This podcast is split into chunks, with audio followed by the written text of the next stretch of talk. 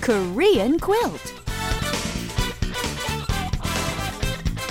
Hey, what's up? What's up? Welcome back to Korean Quilt. Yeah, what's up, girl? Get it on. Sing it. We're on Korean Quilt, your guide to the language and culture. Exactly. Richard, can you do a quick review of what we looked at yesterday here on Korean Quilt? My pleasure, princess. We were looking at counting units in time. So far, we have a day, haru, a week, 일주일, a month, 한달, and a year, 1년. Okay, thank you very much, Richard. Now, moving on to today's lesson, we're going to be increasing our scope of time units in Korean. Our first expression today is last year, 작년. Right, 작년, Our next one is this year, 올해. 올해, Our next one is next year, 내년. 내년. Now, you might have noticed that the pronunciation of these words is pretty tough. You're right, Banana, but it's not only the pronunciation that's difficult, it's the spelling of these words as well. In the first example, we talked about last year being 작년, but in felt, but in fact, I should say it's spelled 작년.